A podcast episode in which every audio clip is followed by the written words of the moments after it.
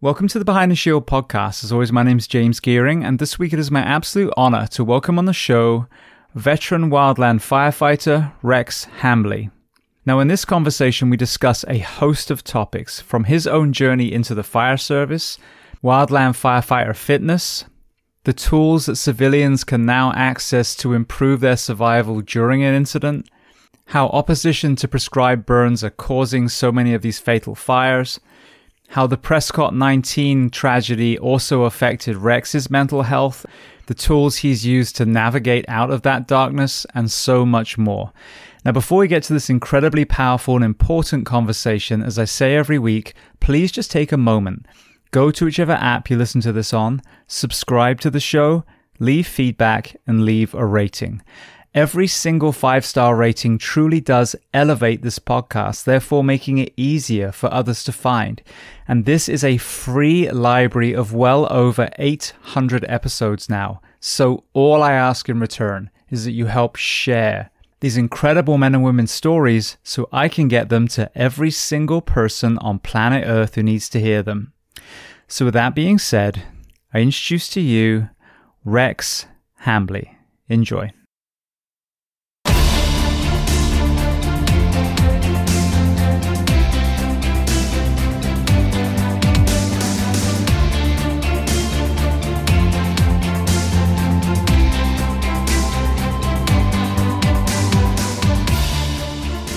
Well, Rex, I want to start by saying, firstly, thank you to Miguel, thank you to Brooke Bartlett.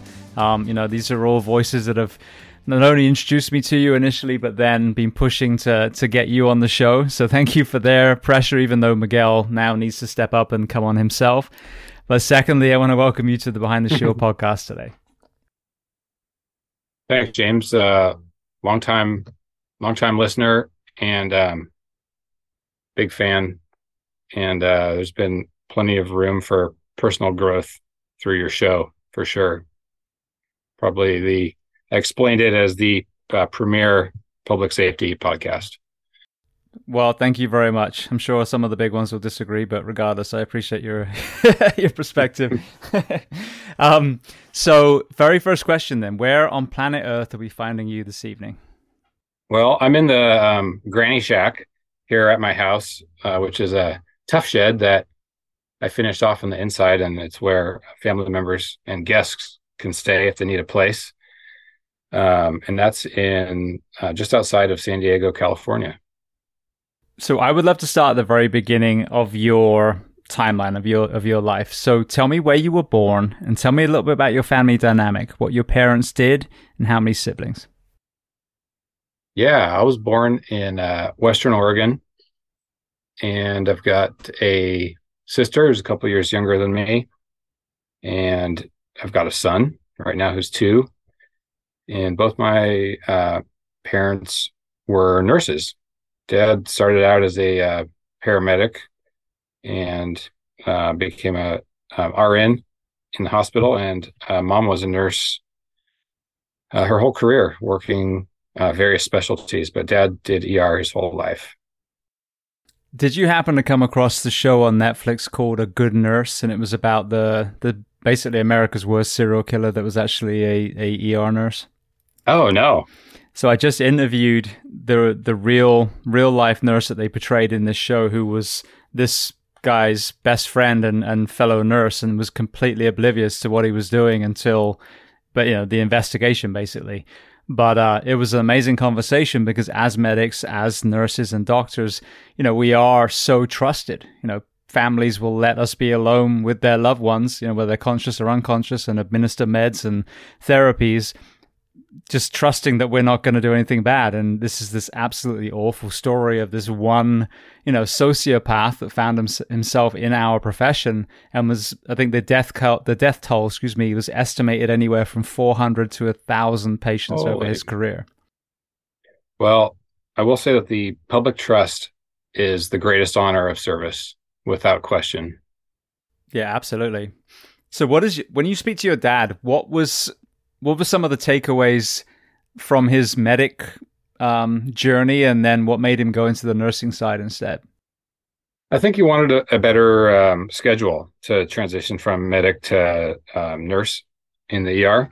You know, and I'm seeing that myself as a as a dad, being a, a traveling fireman, if you will, having challenges, you know, scheduling at home and still trying to meet the demands of the job. I was lucky um, from an early age. I got to go to work with him. You know, maybe maybe once a month, even uh, for a long time, for maybe a period of over ten years, probably. So I got to see what that environment was like at a um, from an early age, and I got to you know help out some of the other nurses changing bed sheets and stuff. And I thought it was the coolest thing because there was a lot of strong characters in there that were willing to make order out of chaos. You know, when the doors slide open, you got a guy bleeding or yelling or whatever, and after a couple hours, they had brought this blanket of of order down upon you know somebody's worst day and that left a early impression on me now what about the toll of the job i mean there's a lot of discussion on this show about the, the shift work, which is horrendous, and obviously doctors and nurses that do night shifts are absolutely, you know, victim to this as well. But aside from that, there's also the the uh, vicarious trauma. I mean, all the things that we see in in the hospital. You know, a lot of people walk through the doors and then you know are rolled out in a in a black bag. So there's a lot of you know heartbroken families that we're exposed to every shift, whether it's pre-hospital or in the hospital setting itself. How has your dad and uh, how have your parents, excuse me, navigated the the mental health side of their profession and their service? Well, you know, really before the Iraq and Afghanistan wars kicked off, we didn't really talk about PTSD hardly at all. And we've moved light years ahead in the current day, but not, you know, not having that public dialogue when dad was in service um, and not having as much language to describe it. I didn't really understand it, you know, later till I went through and still am going through my my own issues. Now I can see it in other people a lot more. But that'd be the, you know, the standard things that anyone who has um, seen, you know, hard things day after day for a career, you know, of 20 or 30 years, that that pretty pretty standard stuff. So you grew up with um, you know, parents as nurses. What were you dreaming of becoming when you were in the school age? Well, gosh, um, you know, standard pilot, astronaut, uh, firefighter, cop. Um, the the line of public service was pretty deep and on both sides of my family tree. There were educators or medical professionals. Um, and I think there's a picture when I'm two or three dressed up as a as a fireman. But you know, in the eyes of the government, I'm a forestry technician. So I did make it to be a, I did make it to be a forestry technician. Yeah.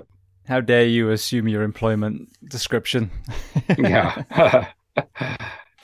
so what about from the physical fitness point of view you did you know very very physically demanding job especially in the wildland side what were you playing as far as sports and exercise in the school age you know um, in grade school i did standard uh, soccer baseball basketball and had really had a blast with uh, you know the team environment as a young kid and then um, later in high school i started racing alpine skiing which was a much more uh, solo sport, and you know you get development from both solo and team sports. You get to develop both sides. I did a little bit of martial arts. I enjoyed, um, and that has did some of that in the college years, some mixed martial arts, and all those things have benefited me as a fireman today. When you say alpine skiing, was it was it the um, the uh, Nordic skiing or is it downhill that you were doing? down downhill racing. So downhill, uh, Super G, GS, and slalom. So those are the ones you see on the Olympics, where the fellas and the gals are going downhill as fast as they can. Now you see a lot of the wipeouts on on you know TV as well. How were you able to navigate that career and not completely destroy yourself? Well, it's interesting. Um, you know, I didn't have any major musculoskeletal injuries at that age and I I stopped around um, probably my junior year in high school, but I did have several concussions. And as we're learning, um, you know, TBIs can be cumulative. So some of the um, the programs that I've I've tried to reach out to have asked about your childhood TBI, and I didn't even realize all the times I banged my head doing that.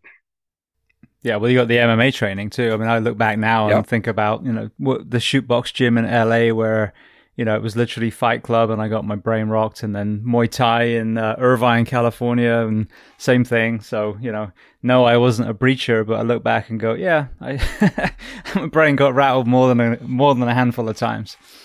So you you obviously talked about your sports. Um, you had the uh, the, the doctor, the astronaut, the firefighter. Walk me through kind of graduation and how you found yourself on the actual fire service road. Yeah, that's a great um, story. So I didn't know what I wanted to do. Um, I went off to one semester of college where I studied uh, computer science and I got a 0.25 GPA. I, I, yeah, I went to class. Um, you know, my folks were kind of disappointed in me um, I wasn't mature enough to study, and I didn't know what I wanted to do. So um, that um, I worked a mechanic that winter, and in that summer, my dad said, "Why don't you apply for the um, forestry department?" And I did. I got hired, and that was my first fire job with the Oregon Department of Forestry in 2003.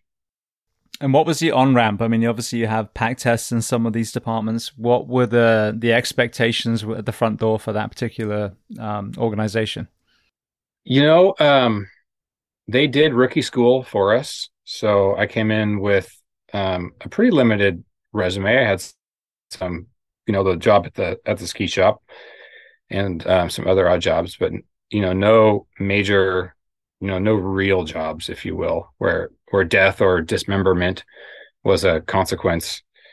So we went to rookie school. It was a week and we camped up in the foothills and they had a um, they set it up like a pretend fire camp and we went through all the rookie classes and then towards the it must have been a thursday or a friday they bust us up in a school bus up into the mountains and and i'm not making this up they tossed us out of the bus with a pile of hose some chainsaws uh, and some fire pumps, and they lit the um, the logging unit on fire, and they told us to go put it out.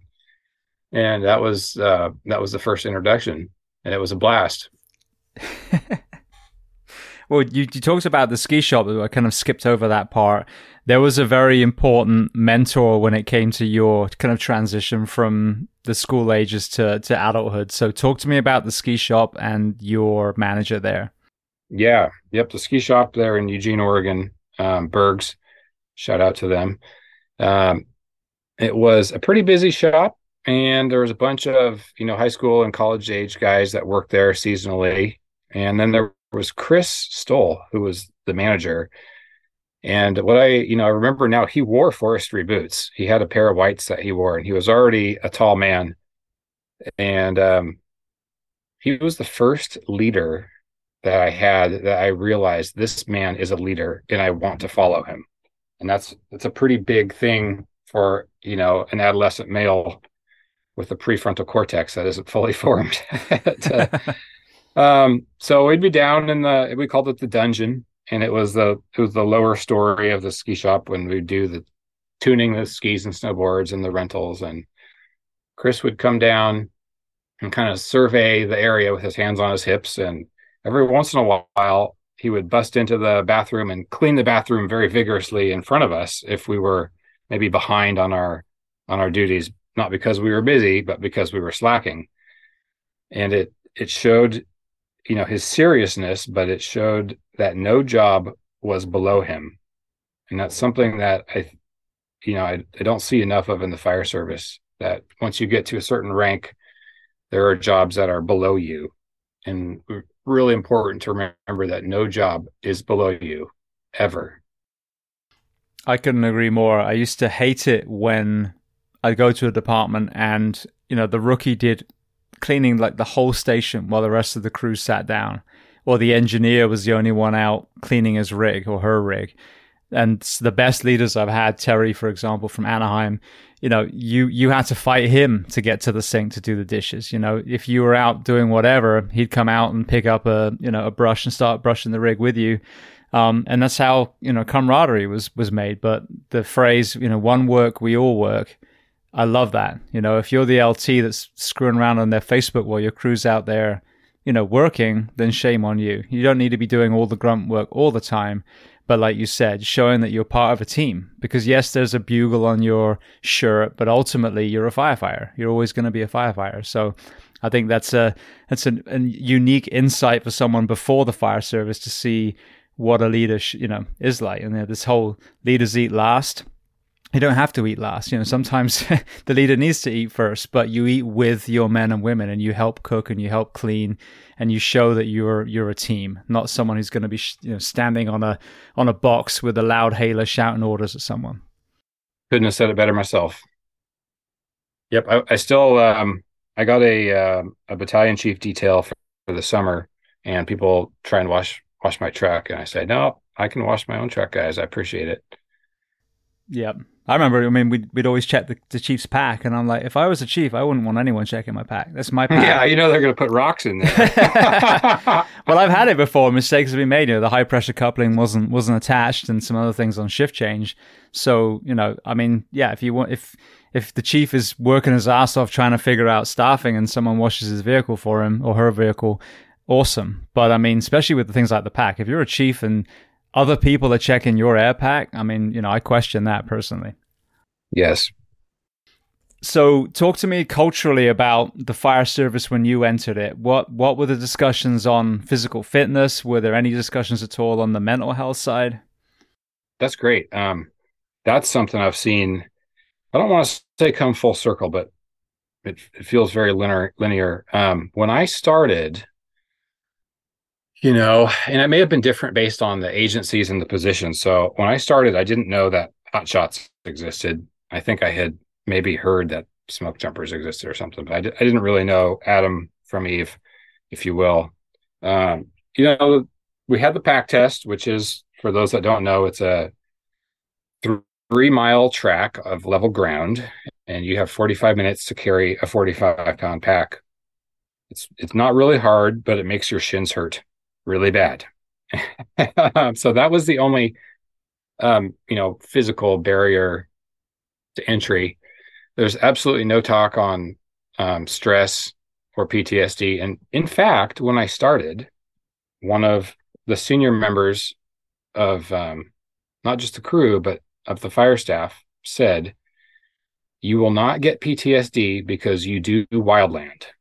And that was 2003 and I believed that for a long time after you know seeing burned up people or communities completely leveled. Um, and then man maybe around i think it was when yarnell happened there was just a click. And i thought you know what? I think this is affecting me. And that kind of marked the time when i first really noticed it.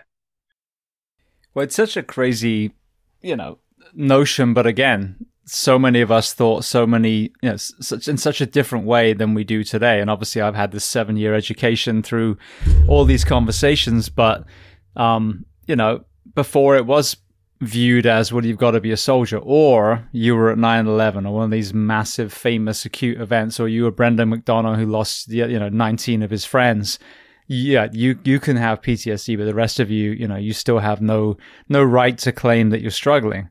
But if you look at the cumulative effect, not only of early life, which is, you know, a big piece is missing, but you know, like you said, the devastation, the the inability to save, so the guilt and shame of not getting to a community in time, the sleep deprivation, the physical exhaustion, um, you know, the the the impact of the seasonal workers when they are off season and they find themselves struggling then. I mean, there's so many compounding elements to say that because you wear, you know, Nomex turnouts on in on a wildland detail that you don't have the right to have mental health issues now when we look at it is is insanity yeah and since we've you know since then um, we've grown as as a culture and being able to talk about it and stuff but uh, back then i you know i had no clue and there was no you know briefing and i don't think they knew any better and it was really no fault of their own. It just wasn't something that we talked about at all.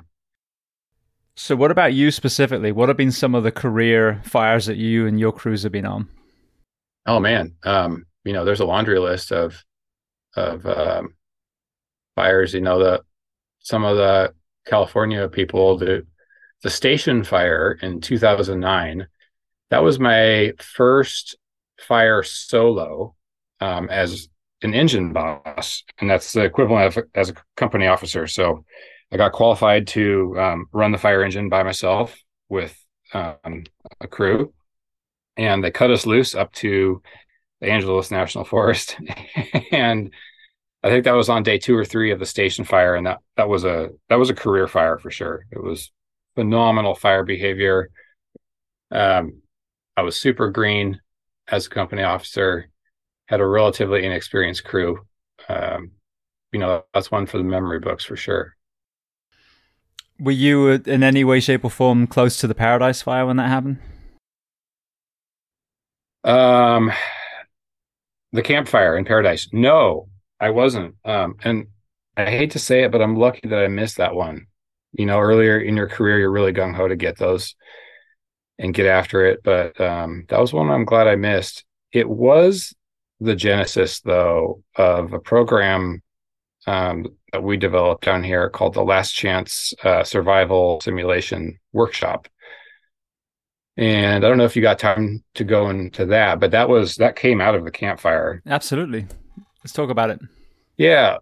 So um, one of the things that my agency uh, we partner with a group down here uh, called the Fire Safe Council of uh, Greater San Diego County, and they're a non governmental group and they get grants. They help people with their defensible space. Uh, they do education and they're kind of a unifying force uh, across the, the fire community down here. So I heard about all the fatalities in that fire and I thought the elephant in the room is that we cannot evacuate these communities fast enough. We know this. Um, you know, the politicians know this. And yet the only narrative is evacuation. So I'm, you know, a firm believer of civilians evacuating early. That's still the best option, but we know that sometimes you can't evacuate early. Maui's the most recent example where people didn't have, you know, a time lag to get out for whatever reason. Either they were sleeping, they didn't get a notification, they chose to wait, whatever.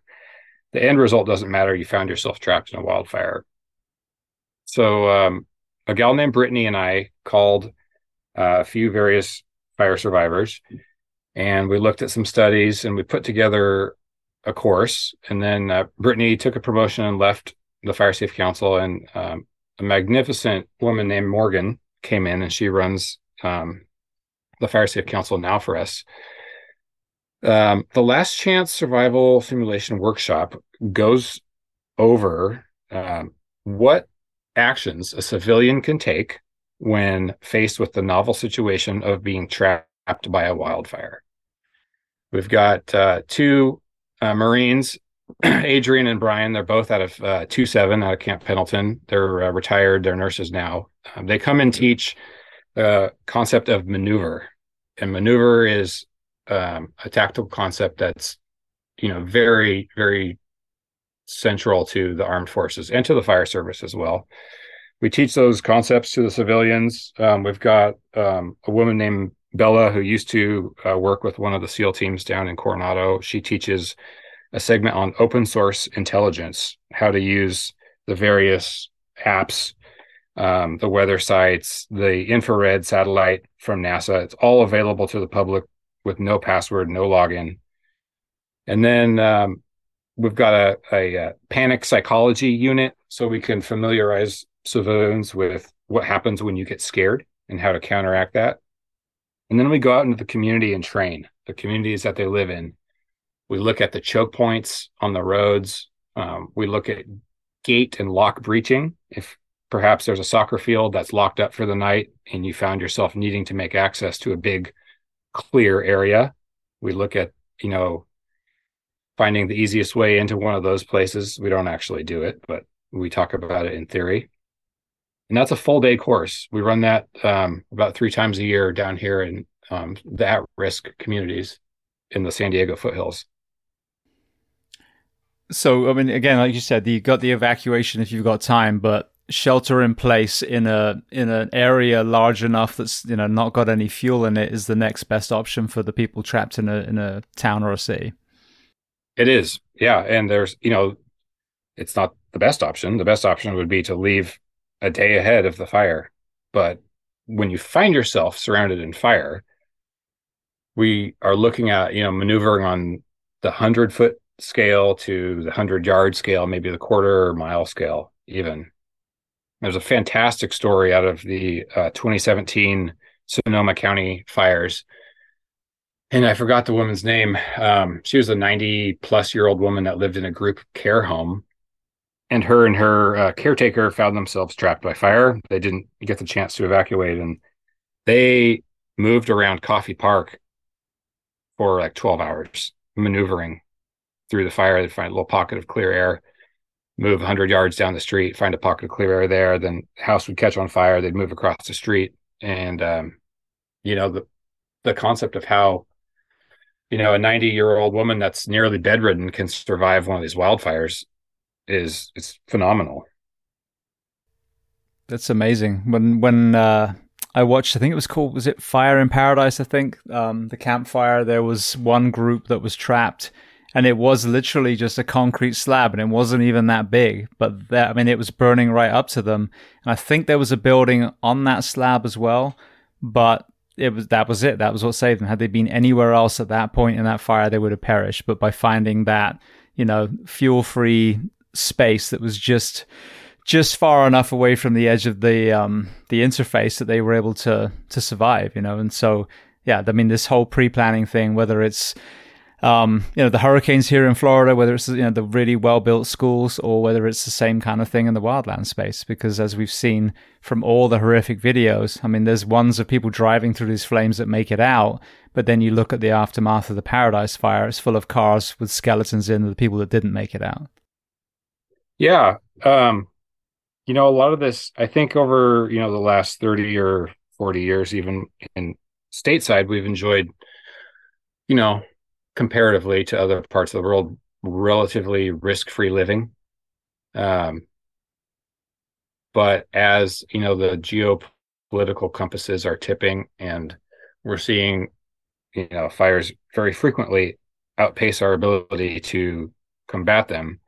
I think we need to refocus on the concept of family unit readiness, small unit readiness at the home, being able to self sustain for a week or two, being able to practice the concepts of maneuver as a family. We don't have to dress up in military fatigues and go crawling through the bushes, but we do need to be able to practice a little bit of maneuver.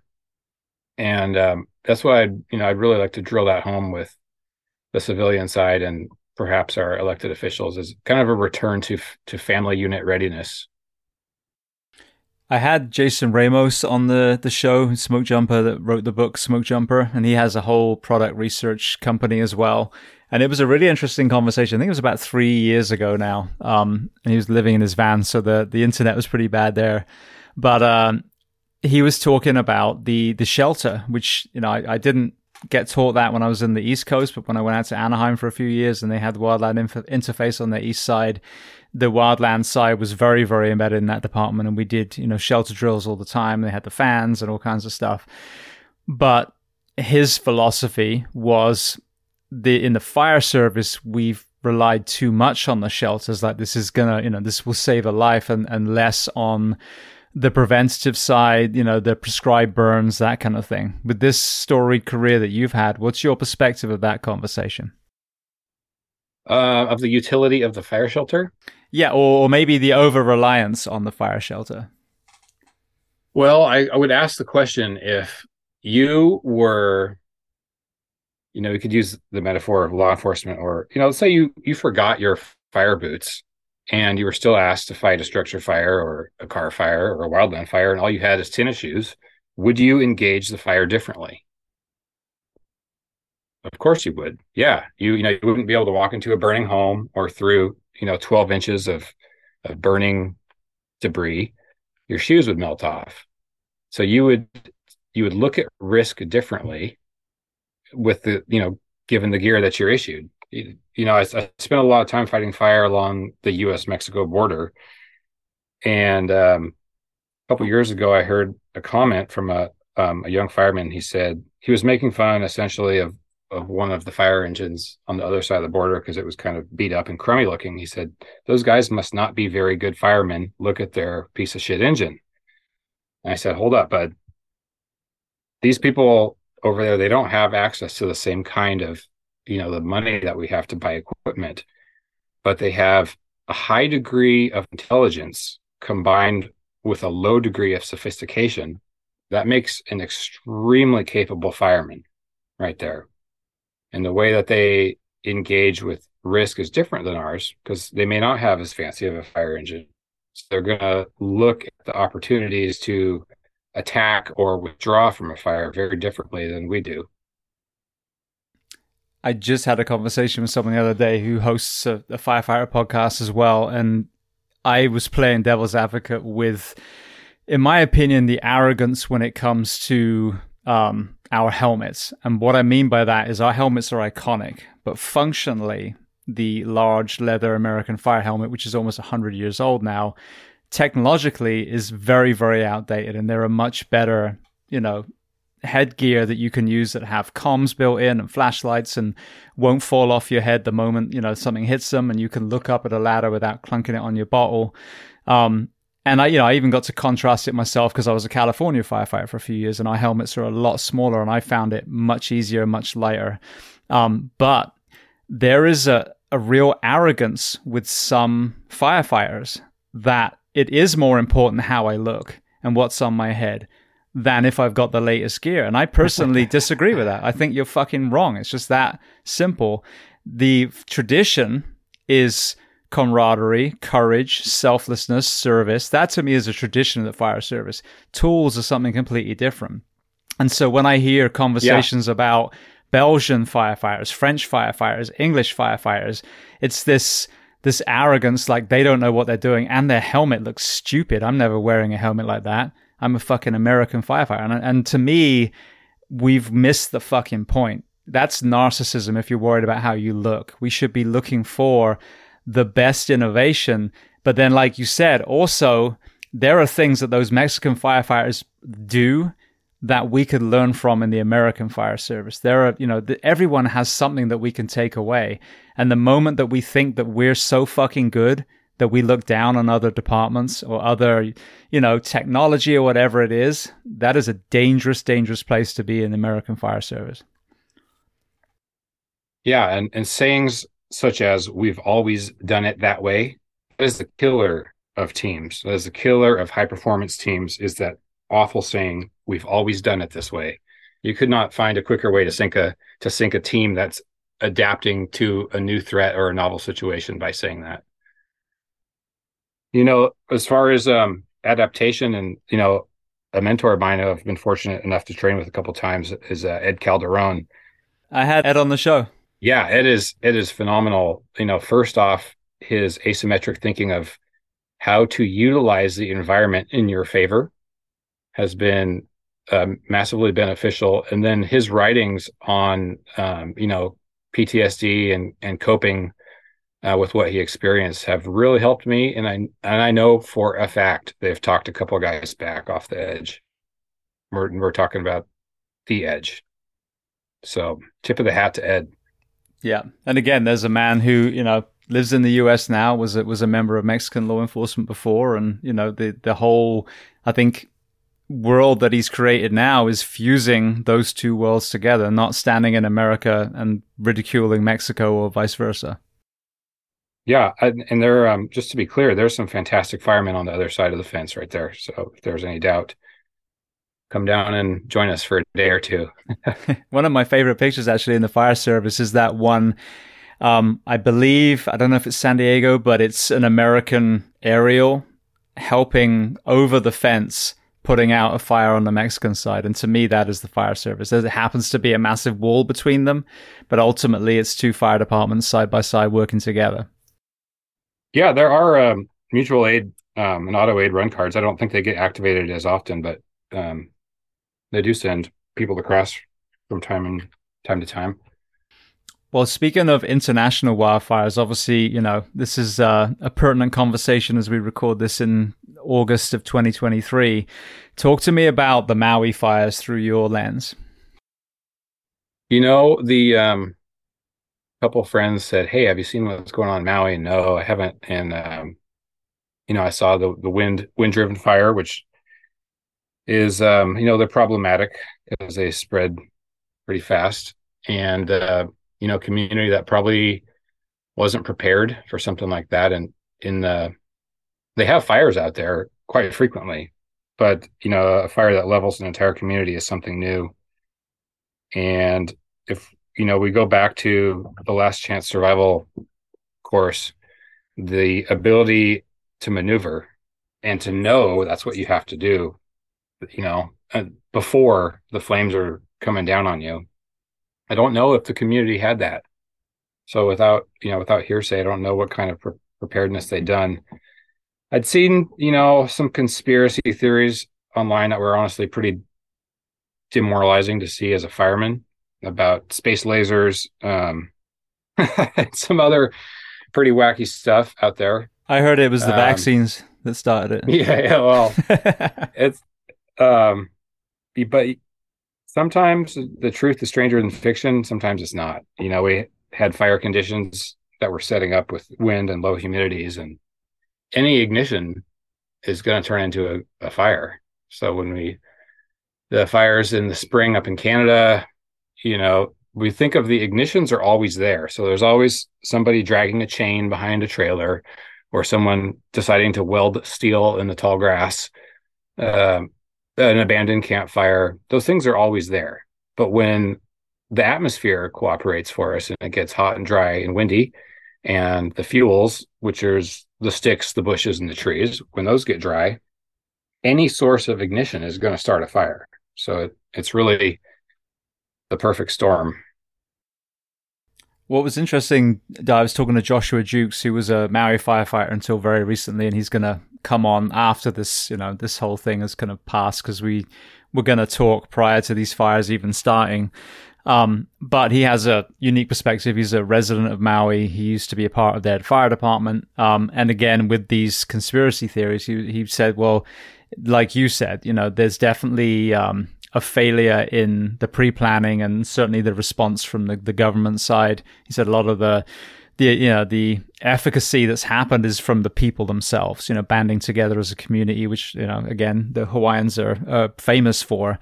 But what i didn't understand and i was naive to this is he said there's so many different ecosystems on hawaii and there are as you said certain areas where they do get a lot of fires. And i was kind of uh, naive to that particular area. The um, yeah, the rain, the rain shadow where it's dry and they get uh, ripping fires quite frequently. We just don't ever really hear about it over here in the states. Now, quite a few Ben Strawn is one, for example. Quite a few of your your wildland brethren that have been on here.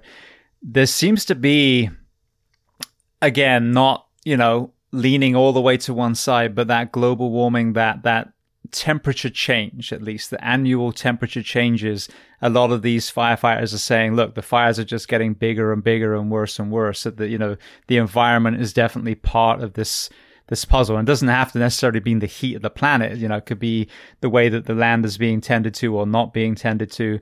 What is your perspective of the environmental um, impact on the American, you know, wildfires that we're seeing at the moment and you know, Canadian as well? That's a great question, and it's a really common question that I get asked a lot. Um, you know, if you looked at the at the data, whatever it is, you know, one tenth of a degree rise per year or something, I, I wouldn't debate that that the actual measurement of the global average temperature has has slowly crept upward, and we know that it's fluctuated over time, you know, across the millennia. Um, we've always had big fires in the world.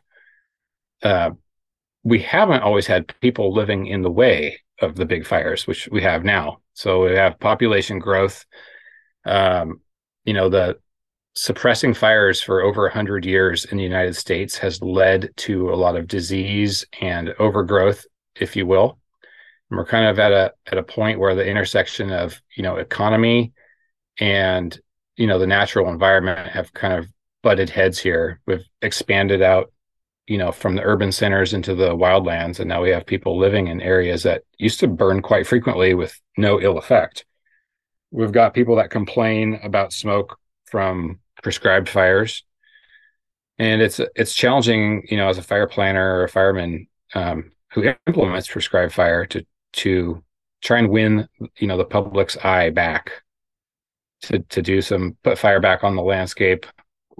And we see you know we don't want to eat more smoke in the off season when we're making smoke all summer long on these mega fires.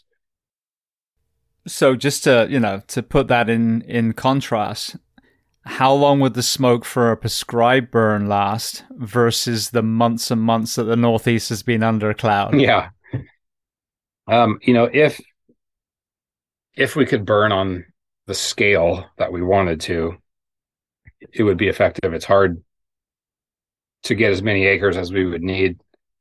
Um, but you know, the smoke from a prescribed fire, depending on the size, would be a day or you know, maybe a couple days, or if it's a really big one, it might be a week, be much less than a catastrophic wildfire because usually when we do prescribed fires, the way that we light the fire on the ground, we can control the way it burns better than a wildfire. So we can actually control the amount of smoke that we make depending on how we light the ground on fire. It sounds kind of abstract, but it's actually a beautiful science or an art, rather.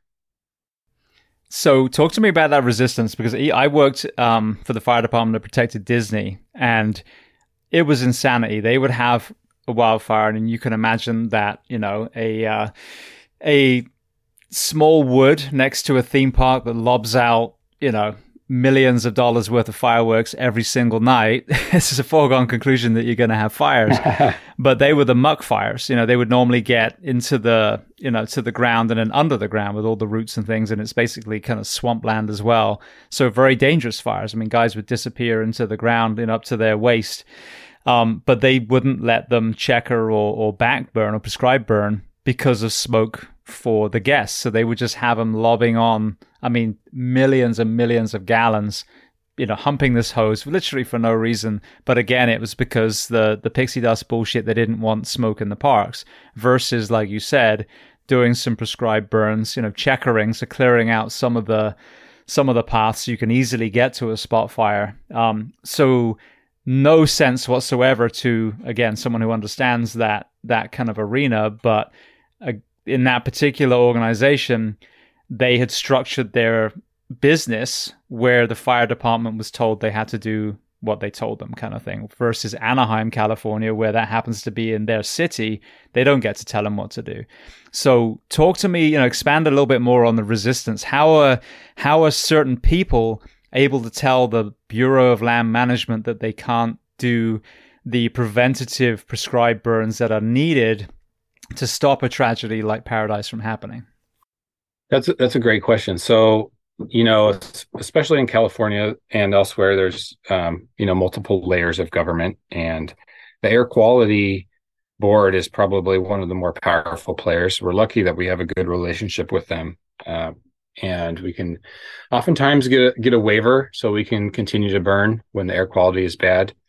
But in other places, you know, I used to go back to Minnesota every spring and we would uh, do prescribed burning out there.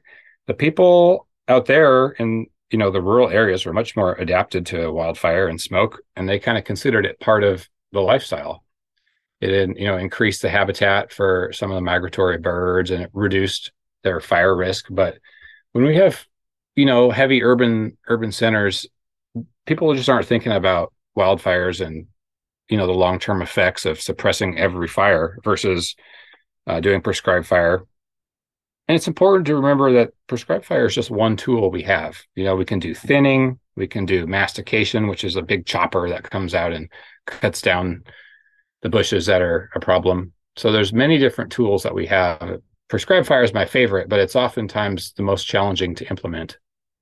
And plus, James, these guys bust their ass all summer long, spring, summer, fall. And when we finally get a break from the from the wildfires, the the last thing they want to go do is eat more smoke. You know, they want to to rest and and uh, use their time off and be with their families. Well, speaking of that, again, Ben talked about the shortage of, you know, wildland firefighters. And again, as we all know in our professions, the less of us there are, the more we're asked to do with less. You know, it's not like they, they bring in a shipload more firefighters because we're short. Um, what does that look like? You have ever increasing fires. You have more people living in wildland interface, you know, and maybe even deep in the wildland. So more potential victims, but you've got less staffing. You know, what what is that dynamic at the moment in 2023? Well, you know, all the public safety agencies are are short. And what was interesting when I started in 2003, it was it was very competitive uh, to get in. There was a long list of applicants. Um, had some pretty intense interviews, and now um, we can't fill the vacancies fast enough because people don't want to take them or um, you know maybe they've realized that the job is really hard and that and they want to do something else where they can you know make money and have a regular schedule and whatnot. Uh, i'm not i'm not sure what the genesis of that is. I think a lot of it's cultural. And um, you know i don't want to use the word glorification but as public service you know the meaning has changed and we've seen various you know social movements uh, vilify, you know, at least certain sectors of, of public service. I think people have said, man, I don't want to do that. I'll just go do something else. And I, you know, I'd like to champion a return to community service as a position of, of valor or, or honor in the community. I think that would go a long way. Yeah, I agree completely. Uh, but I think one thing that I've talked about on here is there's that need for more people to step up and serve. But I think the reality as well is that this, you know, our generation now, so that so the the young kids at my son's age forward, anyone who's computer literate can now actually research what a job actually looks like. So, for example, I don't know the wildland community very well, but in the municipal fire service, you're a young, you know, let's say you got in like 22 and you happen to have fallen in love early and you've got, you know, a six month old you're like, oh, I think I'm going to be a firefighter. And you look and it's, oh, they told me it was an amazing schedule. But then you actually have the ability to truly research it, you know? And then you go, oh, 56 hours a week. That, that's, that's more than a civilian. Okay, well, and then you get a little bit more. Oh, and they're understaffed, so you can get told you can't go home the next day. So now that's a 48 hour shift. And then obviously, you know, you, you look at the wildland side and you're like, okay, it's actually deployments for months and months and months. And I think this is the issue. It's not there's this part of we need more people that serve, and sadly, a lot of people that are famous or infamous in politics and everything else. I don't see kindness, compassion, service at the forefront of most of these conversations on our screens. So that's one of the problems. But the other thing is, I think a lot of these employers have got away with underpay, overwork for a long, long, long time. And now this next generation is wise enough to go, before I even commit, I've able to research what this actually looks like and I really want to serve, but I think I'm going to go serve in this capacity over here because I want to come home in the morning and I don't want to be exhausted when I, you know, pick up my son from from my wife after she's been up all night trying to stop him from being colicky. So I think that's another part of it is that now I think the curtain's been pulled back on the on what it actually costs emotionally, you know, everything to be a first responder. And I think now the real call for action is for the people that are asking us to leave our families and go do the things that we do, that the employer takes care of them and gives them the support, the rest, and recovery so that we can be great at our job, but also, you know, be good parents and, and, and spouses when we get home. And I would argue we deserve the right to have a long, healthy retirement as well. I would love to see um, the work life balance. And I was, um, you know, it, it, wasn't luck or anything, but the way it worked out, I didn't have a kid. You know, a lot of guys have have kids, or they're, you know, they and their partners have kids.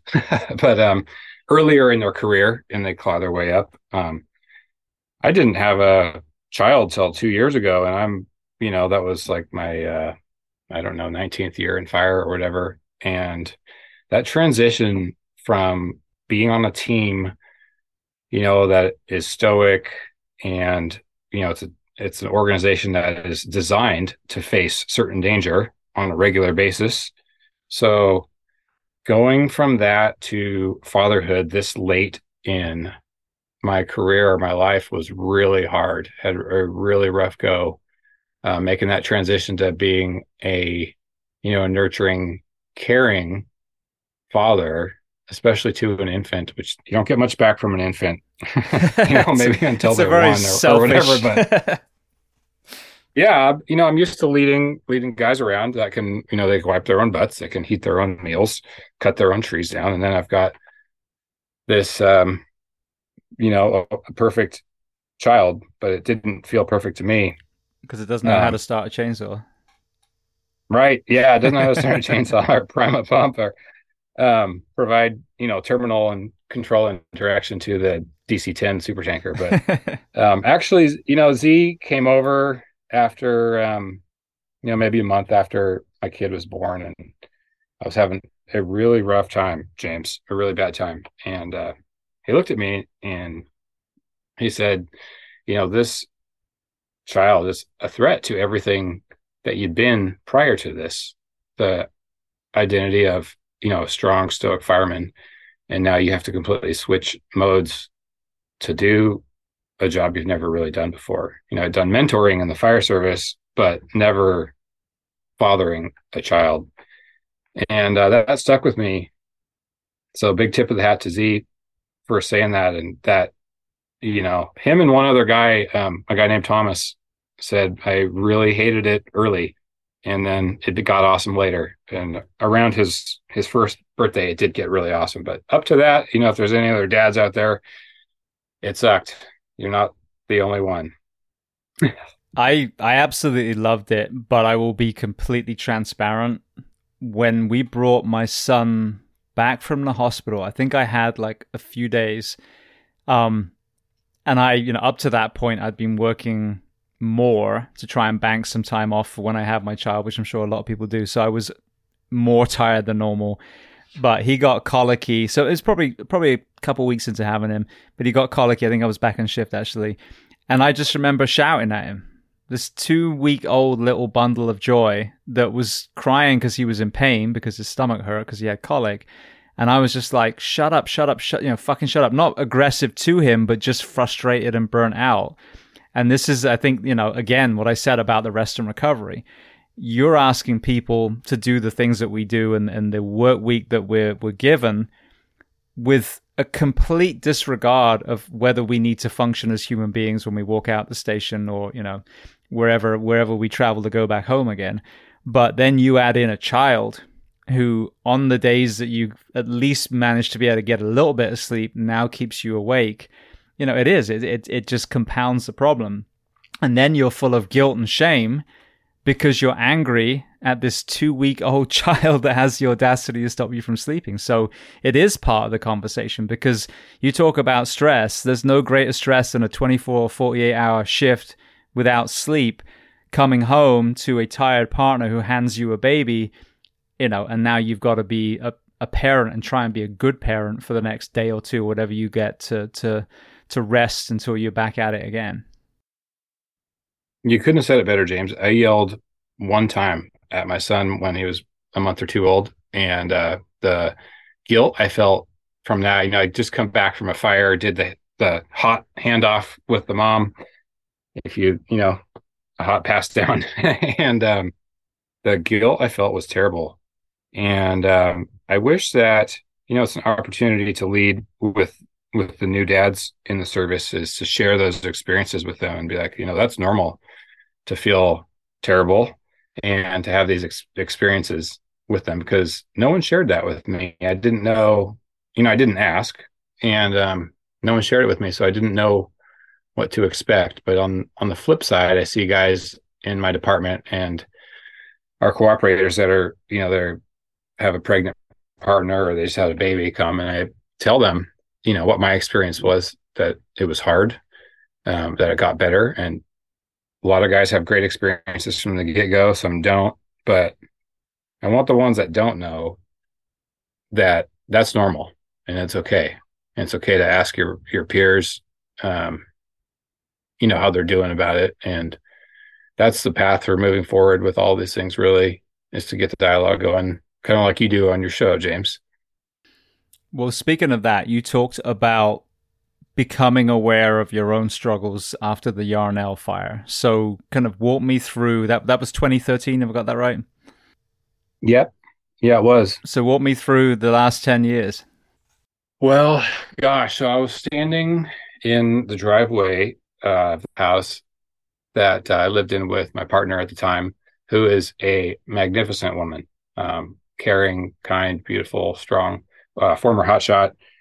And um, she came downstairs she said, I think something really bad happened in Arizona.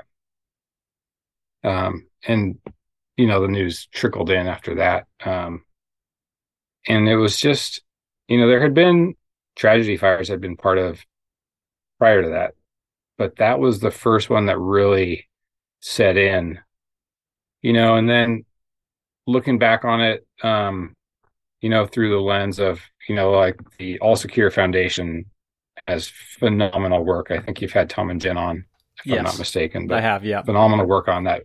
Relationships at home and the effect of war fighting or, or firefighting, um, what that has on a home life. But um, I ended up losing that relationship. And um, two, you know, I lost two domestic relationships that were extremely meaningful and um, loving and caring I think due, you know, to a lot of the stress at work, um, the way it comes out in, you know, being an overtime horror, if you will. I know that's one of your your hot buttons, James, is is the uh, chronic overtime guy who takes takes all the deployments so that he can avoid being at home and not have to not have to put energy into the home life. You know, those things catch up with you, waking up in the middle of the night um, with your fire camp being burned over and um, fighting fire with the guys in wearing underwear and flip flops.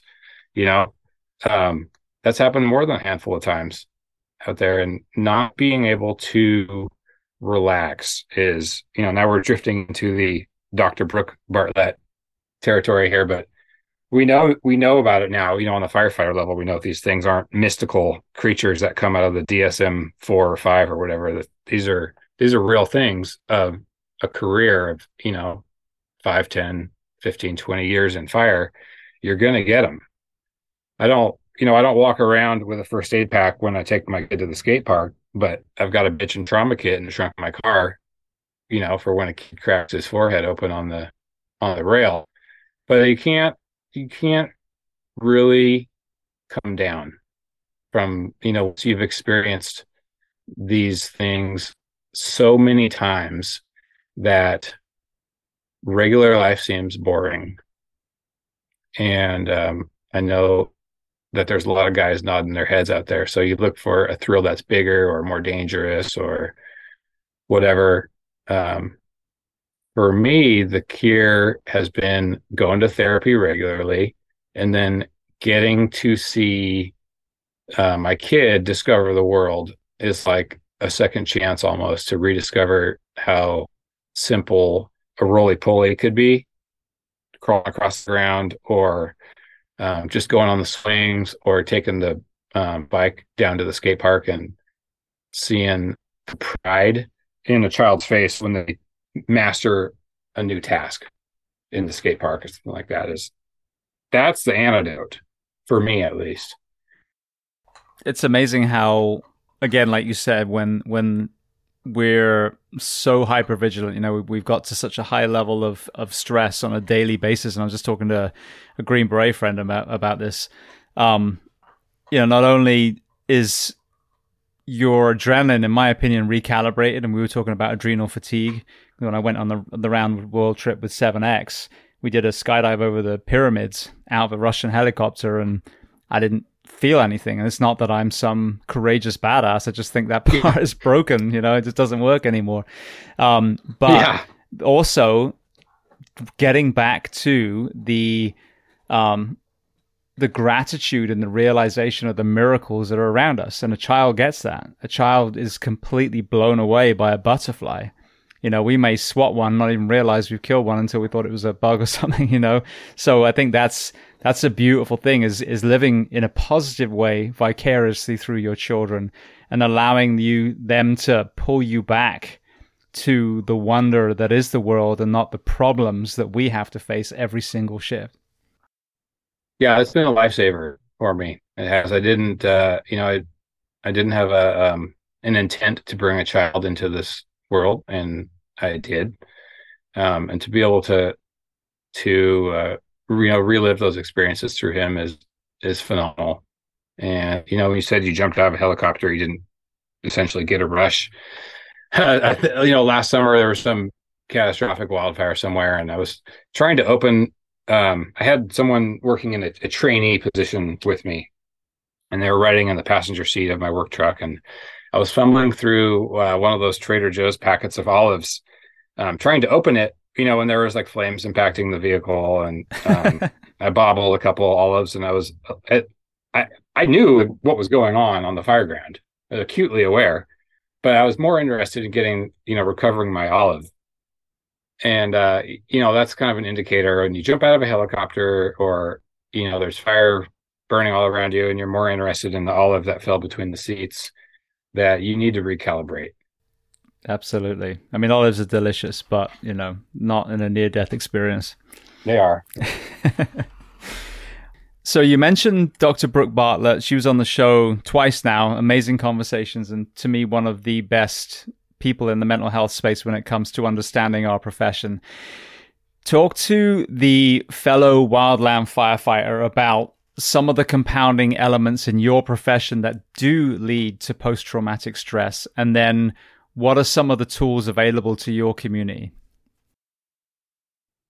Yeah, that's a great um, that's a great question. So, you know, most people there's a survey that Brooke told us about. Um, most people see you know two or three really traumatic events in their lifetime, and you know, a firefighter, cop, paramedic is going to see something like 20 or, or some obscene balance and um, you know, losing those two relationships, um, you know, due to me being a shithead, but also I'm going to put some of that on work, um, on the PTSD. Um, you know, combining traumatic experiences in the areas that you live and serve. You know, not to downplay any sort of experience overseas that people have, but you know, we go through these things in our community where we live and where we work we, you don't get to really come home from that. Um, I think combined with toxic smoke exposure, you know, TBIs, poor sleep, poor nutrition, and poor fitness, um, those really compound and magnify the effects of trauma that you're going through in the workplace. So um, when the Biden administration passed the bipartisan infrastructure law, uh, this is for the Fed guys they um, set aside some money to help our mental health uh, program uh, grow. And um, I met Brooke through a mutual contact named uh, Brian Moore. He works at the Ames uh, Brain and TBI Research Center, which is affiliated with uh, Kennesaw State University, I believe. He'd be also be a good guest for you, James Brian Moore. And he put me in touch with Brooke, and um, so hey brooke you know looking to build a program out here so um, my agency brought brooke on and um, she's been doing some mental health programming for us going out to fire stations and talking to guys about the different kinds of therapy uh, the different credentials that therapists can have which is really important and just to to get the dialogues you know because people usually don't sit around the chow hall and talk about, hey, James, how's your mental health today? Although we should, because if you had, uh, you know, a Pulaski fell on your knee, everyone would be like, James, how's your knee, brother? Uh, that Pulaski really hit you hard. And if you, you know, you see a burned up kid or, or something awful like that, um, maybe your partner should be asking you, hey, man, how, how are you feeling about that? You know, obviously terrible, maybe not terrible. And either way is okay to feel, but the fact that you can start to get that dialogue. Same as if you if you had a beam, you know, structure collapse and you got tagged in the shoulder the next day or that night or weeks ahead of, you know, weeks down the road or even a month or years later, your friends might say, James, how's your shoulder, man? I remember when that beam collapsed and hit you. And then you'd say, Oh man, you know, I got a little bit of ligament damage, but I've, you know, I've gone to some physical therapy and I've healed from it. And the same would be for if you had something, you know, that's giving you nightmares or um, that you're jammed up about would be the same dialogue at the firehouse or even with your your domestic partner or a friend or whatever to be able to say, James, I know you had a rough call last night. That'd be rough for anybody. How are you feeling? And you could say, I feel fine. That that didn't actually bother me. It was something else that you ate the last Snickers bar. You know, but to be able to, or, yeah, to be able to normalize that conversation, um, having culturally competent people like Brooke, who you know she did that that long internship with her fire department down there. I think it was Houston to understand the culture and to you know to be able to integrate as an inside outsider, if you will. You know, she's not a firefighter, but she knows a lot about us. You know, the same with Z too. You know, um, you know, he's got the operational background as a reconnaissance, and um, now he's a human performance guru who knows about your joints, how the molecules work, sleep hygiene. So we've got two folks here that are very passionate about protecting public servants. And they both got operational and and uh, scholastic background to back that up. And wouldn't we be using these people more? Absolutely. Well, I know for people listening, obviously we're we're struggling a little bit with the bandwidth. Um, it's been amazing a conversation, but I think it's probably best if we close it out um, because uh, it was great until now, and now it's kind of fading out a little bit. So I want to thank you so much for coming on. Again, your perspective, like so many people on here, is so unique, and with your lived experience in the wildland fireside and some of the things that you've got as far as hopefully solutions for the future. It's been a, a, fascinating conversation. So I want to thank you so much for being so generous with your time and coming on the Behind the Shield podcast today. James, it was an honor. And um, I got to tag Z. So, Z, you're up, buddy.